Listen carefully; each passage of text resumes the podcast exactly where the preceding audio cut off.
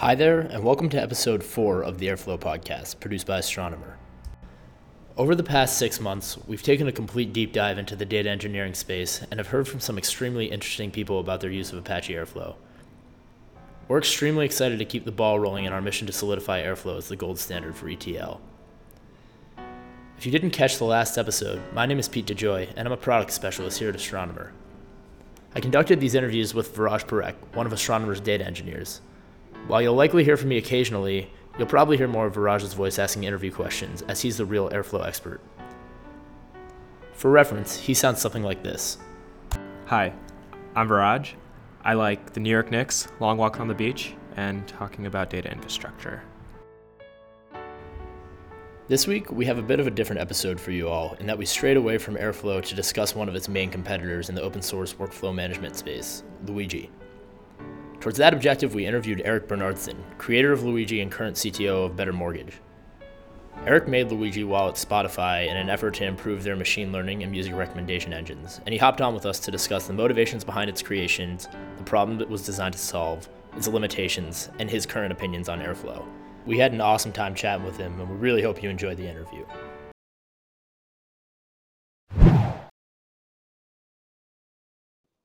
Uh, so, kind of jumping right in here, uh, do you want to talk to me a little bit about your background and uh, kind of how you got to where you are now? Sure. Uh, so, so I was at Spotify for almost six years. Uh, started out in Sweden, uh, where I'm from, and um, joined in 2008. And um, back then, Spotify was I think like 20 engineers, or something like that. so still pretty small. And I, I originally joined to build a music recommendation system uh, but sort of realized um, uh, that uh, pretty early on that uh, we had far bigger issues to solve around just like data in general and you know getting um, reporting working and understanding your user behavior and stuff like that. So I started a team, the data team at Spotify, which was like me and, and, two other people. Now I think it's like 400 people, something ridiculous. Uh, so I did that for a number of years at Spotify. Uh, and then I moved to New York and uh, started running the, the machine learning team at Spotify. So I did that for another three years here in New York, uh, focusing more on the machine learning side. And you know, we're, we're at that point we had the data, and um, we wanted to to um, realize it was like truly like really valuable, and and you know, we're at the point in the product maturity where it made sense to start investing in music recommendations. Spend another three years building up a team, which ended up being about 20 people uh, that did music recommendations. And then I left about three years ago to start over at a small company. Now I'm here as a CTO. Uh, it's called Better. And so we're in the mortgage space. So kind of a similar story. We're still like a little bit too focused, too much focused on like kind of core product, getting the data in the right place. I'm still not at the point where starting to think about workflow tools and machine learning, uh, but I think we're going to get there pretty soon. Yeah, super interesting. Um, it's funny you mentioned Spotify in 2008 because uh, I was a big Google Reader guy back in the day. I remember seeing a post about it and saying like you can download it, but you have to have a uh, you can have a US IP address to do that. Oh, so yeah. I like had to go through a proxy to get Spotify like really really early on. Um, yeah, yeah. Awesome. So kind of yeah. So kind of just going right along with that. Uh, can you talk to me kind of about how the kind of the inspirations for the Luigi project and what kind of made you build it the way you did?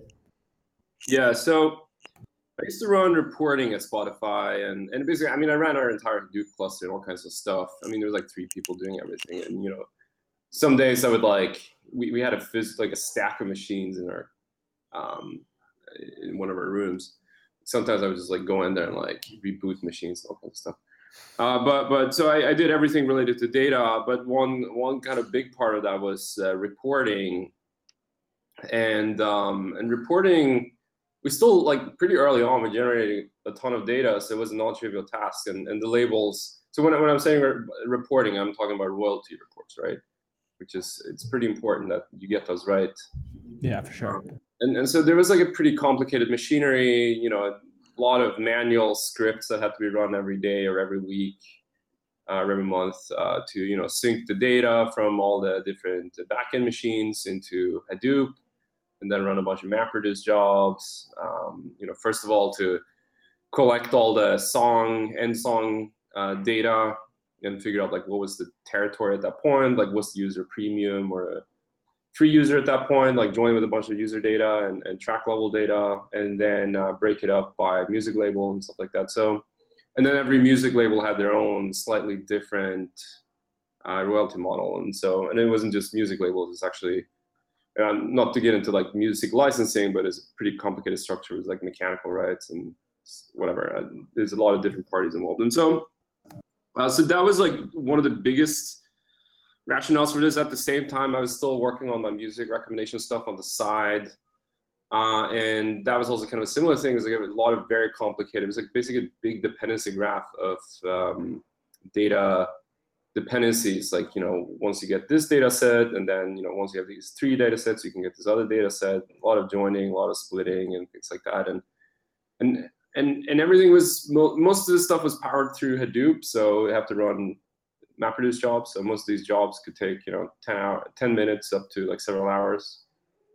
Uh, and so yeah, so I, I, saw a lot of uh, patterns and and started thinking about these like data dependencies and um, for various reasons. Like previously in my life, I've done a lot of C++ and kind of like the idea of make files and have worked a lot with make uh, although I don't love the tool itself, it's like super magic and kind of weird and has a lot of arcane things. But um, I do like the idea of expressing data dependencies in this similar way as Make does it. Uh, and, and so I started experimenting with a couple of different ways to do that and um, built a few different iterations uh, of this um, data dependency management thing. Uh, first version was pretty crappy. It was some kind of XML format, enormous. And then I realized this doesn't really quite work because in a lot of cases, I actually want to have a more expressive high level language to build up data dependencies. And so I, I rewrote it to be more like Python based and not based on configuration files. Uh, and so I built a second version. I don't remember what it's called, maybe conductor or something like that. Or builder, it was called builder.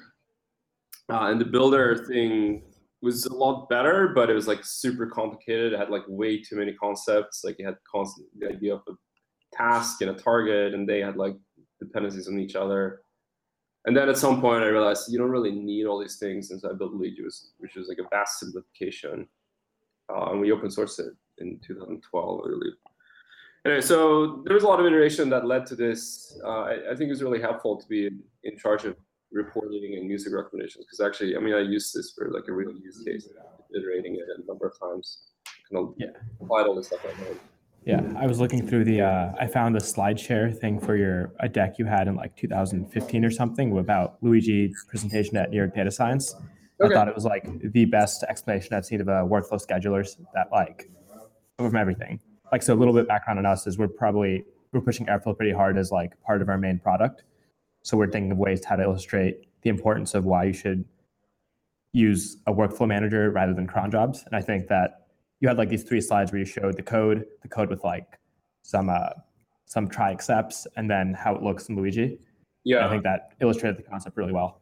Yeah, and and, and I actually agree with that. I think that was that was the best illustration that I could come up with, like why you need this. It's like kind of walking through all the the phases of what happens when you don't do it. And I used to have like 500 scripts that did roughly all of those things uh, without Luigi, which is like, you know, how do you deal with failures and like how do you deal with, you know, partial failures, like restarting from where you were and you know how you know and, and basically everything i wrote for the first year or two had the same sort of issues like making sure that data is atomically written like either it writes the result to disk or it fails and it doesn't write results at all, right? Like you should always make sure it doesn't it doesn't write like garbage data and you know bad data. You don't know if it's so that, that was like a massive thing. And then you know dealing with sort of resuming big workflows where some of the files were created kind of in the middle, but you know you you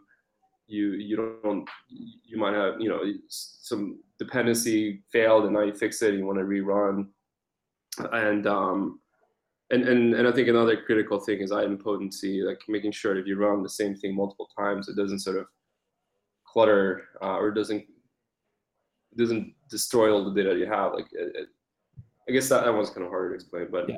Well, you want to keep your integrity high level, right? And idempotency preserve integrity in some integrity in some way. Yeah, I think that's a good way to phrase it, right? Like making sure you can trust the data. You don't write like garbage data. You know, you can't trust. Or yeah, you can always like if something fails and you rerun it, um, you should, assuming you fix the issue that caused it to fail, like it, you shouldn't have to go back and like clean a bunch of data, right? Yeah, for sure.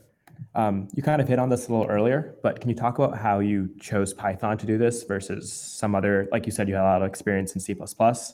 Um, did it make, did it just go really nicely with the machine learning libraries you were using or what was the motivation behind Python? Spotify early on was very much a Python shop. I like Python. I mean, C++ would have been a terrible choice probably, right? Like it's, it's not dynamic enough to do this well. Uh, and um, is not a productive language. I, I, I love writing C++ when I have a good reason for it, but there's rarely a very good reason for using C++ ever.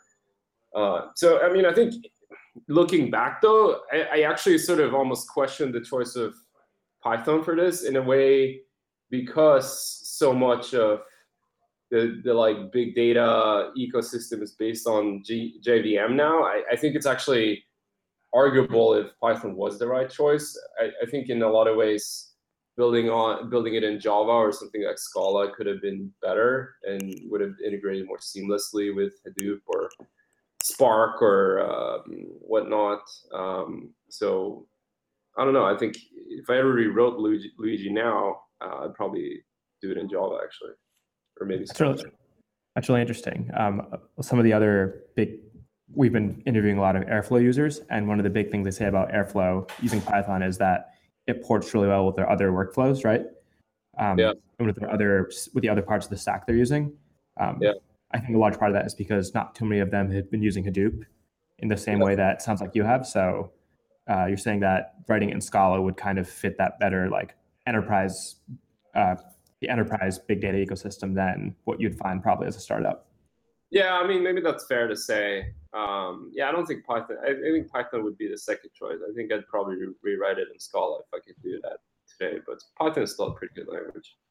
But what we yeah. ended up having a lot at Spotify was we used Luigi to power MapReduce jobs, right? And like that context switching was like really expensive. We used to use Hadoop streaming to like pipe data between Python and Hadoop, and it was just like super slow. Now I, I don't even know. I mean, I feel like just because like you know computers are much faster anyway. Like the, the, use case for Hadoop has gone down. Like you don't really, or like the, the, the value of Hadoop is like not as much right now. I think a lot of our actually our music recommendation pipeline wouldn't even need Hadoop right now, and so maybe that's like less of a big reason now. Yeah, that's really interesting, especially over such a small time period. Yeah. Um, so kind of just going right, right around that, um, you talk through some of like the core features of Luigi that you think really add to its usability or just things that you're really proud of in the way it handles? Yeah, I think I think the data dependency modeling is is um, is probably the most useful part and, and probably the biggest learning curve too. Like as a user of Luigi, you kind of have to wrap your head around like thinking about data as almost like functionally dependent on other data um, with the parameters and uh, the tasks. Um, and, and, but I also think so. It's a, it's a learning curve to figure that out. But I also think like once you're used to that way of thinking, that's a really powerful way to phrase your data workflow. Um, and so I, I think Luigi did a lot of things really well there with the parameters and tasks and the targets. Um, and you know later we started thinking about how to adding like dynamic dependencies and things like that, which are sort of useful in some cases. I, I think the support could be a little bit better. Yeah. Um, trying to think what what else. I think a pretty important design consideration was that we didn't want to tie it to any particular job runner, uh, which I think also made Hadoop really useful. Um, oh, sorry, which made Luigi really useful is you know Hadoop, which is like one out of many different things you can do with it. And so, I mean, now there's like plenty of people use Luigi for like things that have nothing to do with Hadoop, just you know bunch of you know it's actually fairly there's some sub community of people in the biotech uh, world that just use it for like gene sequencing stuff. Uh, oh, really? Stitch together those those workflows, um, and you know supposedly works pretty well for them. Yeah. Um, and then on the flip side, a little bit, uh, can you talk about a little bit where you think you fell short a little bit, or scenarios where Luigi, you need to schedule a bunch of data workflows, but Luigi's core features aren't really designed for that?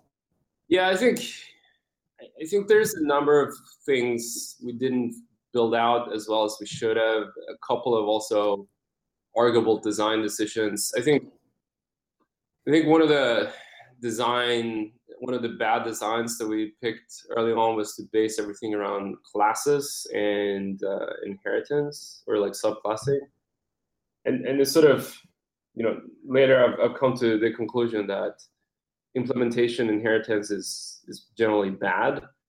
And i also think you know having this complicated structure where you define classes on a global level maybe would have been nicer to just you know think of it as like functions or something that's a little bit more lightweight. Um, we did spend a lot of time trying to get rid of as much boilerplate as possible. Uh, but I think some, you know, it's still like, you know, a few lines of overhead for every task you define in Luigi.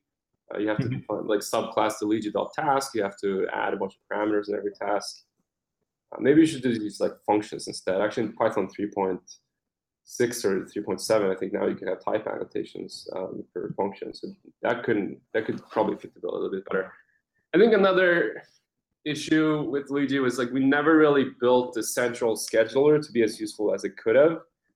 Uh, it doesn't even come with with persistence out of the box, and I think that's probably the biggest issue was that the, the UI, the web interface, was never as useful as it could have been, um, and uh, I think you could have actually built a lot more into that one. You could have built a you know task launcher into that. You could have you know built like worker tools. You could have built actually a cron interface directly in the UI, or like had like a you know centralized server that would like kick off things and let you monitor what's going on with persistence. Uh, that's probably the biggest underinvestment uh, where you know if I had to go back and, and do this, I'd probably start there.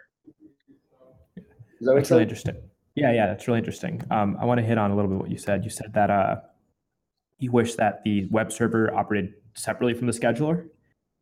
Uh, could you just go into that a little more? Um, I wouldn't say separately from the scheduler. I mean, I guess you could separate it too, but what um what what I think is that this this the web interface right now doesn't really do much. It just like shows a graph of what's going on, uh, and so I think there's a lot more that it could have been. Like it could have been actually a hub for like launching new tasks and crawling things up, and and not just something that displays what's going on, but also like triggers things and kicks it off for workers to pick up. Mm-hmm. And um, it has a database of how things have been running in the past, and you know you could even like in theory you know analyze that data and provide ETAs for things uh, there's a plenty of stuff that the scheduler could do that it's not doing, uh, where uh, you know, could be really valuable. Yeah, we uh, talked to someone a couple weeks ago that was uh, he was using Airflow for his workflows, right? And what yep. he was doing is he was sending the events, all Airflow uh, logs get sent to a Postgres. He was sending yep. the data from Postgres to Keen.io to analyze the events, to analyze how the service is running which I thought was yeah. really interesting use yeah. case. I, I, think that's, I never really spent a lot of time looking at Airflow, but uh, I think that's like one of the, the biggest benefits of Airflow compared to Ludus. Like they seem to have invested more in um, having persistence in the scheduler and, you know, making the UI actually useful. Yeah. Um, I think that you can definitely do a lot in the UI, but there's still some room for improvement there. Like you can't, you can restart things, but you can't define new things, which is almost a breaking point if you're going to have a non-technical user versus a technical user. Yeah, yeah. I mean, that's like another sort of that's another border to cross if you want to start getting into like non-technical use. I don't know if that's what I would start with, but certainly there's like cool stuff you could do there too. I almost build like an if if this then that thing. Yeah. yeah. I don't know. Maybe. Yeah. Um, so just like zooming out a little bit, uh, you've like seen a lot of how data workflows have changed from early on at Spotify to a couple years later and now at a new company. Can you kind of talk about how just the big data landscape has changed from when you first started with it and where you are with it now, and kind of how different tools have changed along that path? Yeah, I mean, like you know, to be clear, like I'm not super involved in the sort of big data ecosystem anymore, uh, but I think just like looking at how it changed when I was at Spotify over those six years is like, you know, it used to be super painful to deal with it. You know, the, the only option you really had was Hadoop. And, you know, Spotify had to build a 1200 node Hadoop cluster to deal with not like that crazy amounts of data. I mean, it was like petabytes, but, um, you know, it's not like super outrageous. Uh, I, I, guess like the biggest change is just um, everything went into the cloud, right? And I think you know now people are using hosted services for almost everything, right? Like you know whether it's AWS or, Google Cloud Platform, which Spotify actually shifted to. They have a lot of tools for for this stuff, and probably if I spent more time with Luigi now, it'd probably be to integrate with those things rather than integrating with Hadoop. Yeah, it makes a ton of sense. Um, yeah, so that was kind of I ran through most of my agenda there for our questions I had, and you gave me a lot of very interesting stuff outside of that. Yeah. Um, I'm wondering if is there anything in particular that you think you'd want to talk about as far as like workflow schedulers go that I haven't asked you yet? It's kind of a vague question, I know. yeah, no, I, so there's actually, I so actually when I around the same time as I left uh, Spotify, I actually talked to some VCs about you know who were interested in like the workflow landscape, and I briefly considered starting a startup around you know productionizing Luigi and and so so I actually thought a lot about like what would it how would it work to make money from or like you know how would you make money from something like Luigi uh, and, and, so I think there's still like an interesting business opportunity there. Uh, first of all, I'd probably redesign Luigi from scratch. Like it wouldn't be like Luigi per se, uh, but it'd be something like reminds people of Luigi.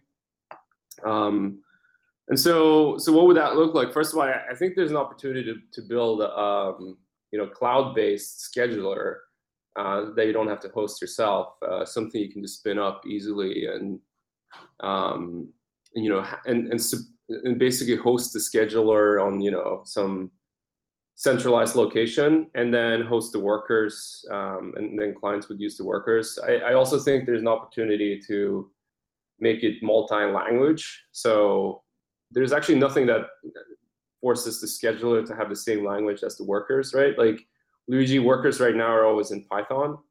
But in theory, like I mean, it's like a simple rested call between the workers and the scheduler. So mm-hmm. you easily have a scheduler that's written in some high performance language, and then have multiple supported client libraries, like for both Python and Scala and whatever people want to use.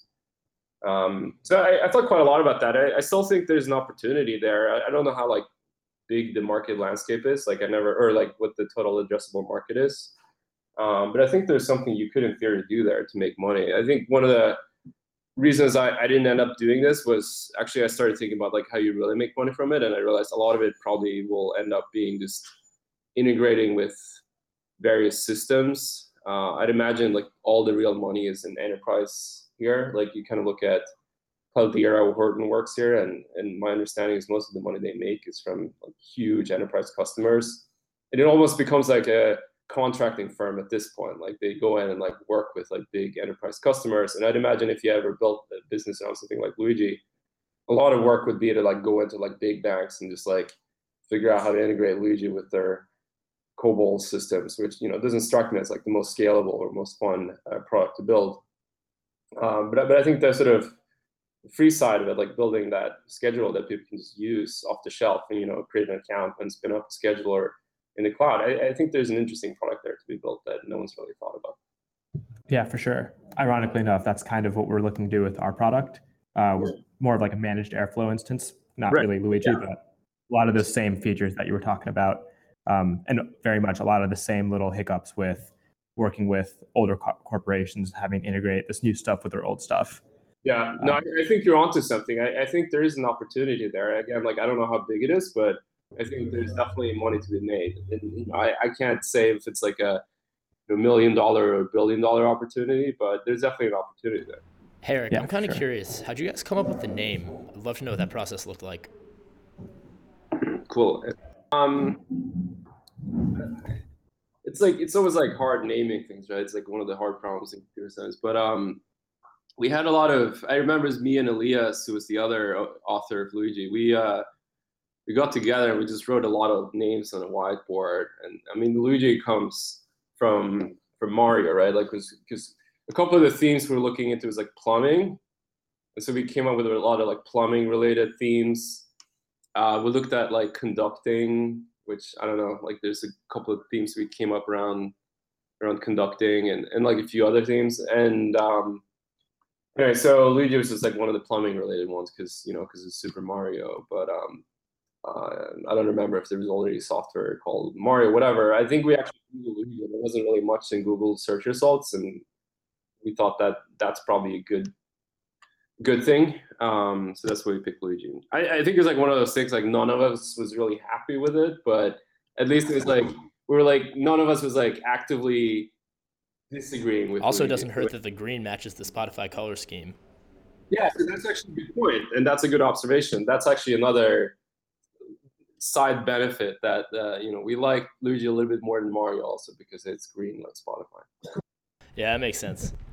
So yeah, so I got one more question for you before we hop off and call it a day.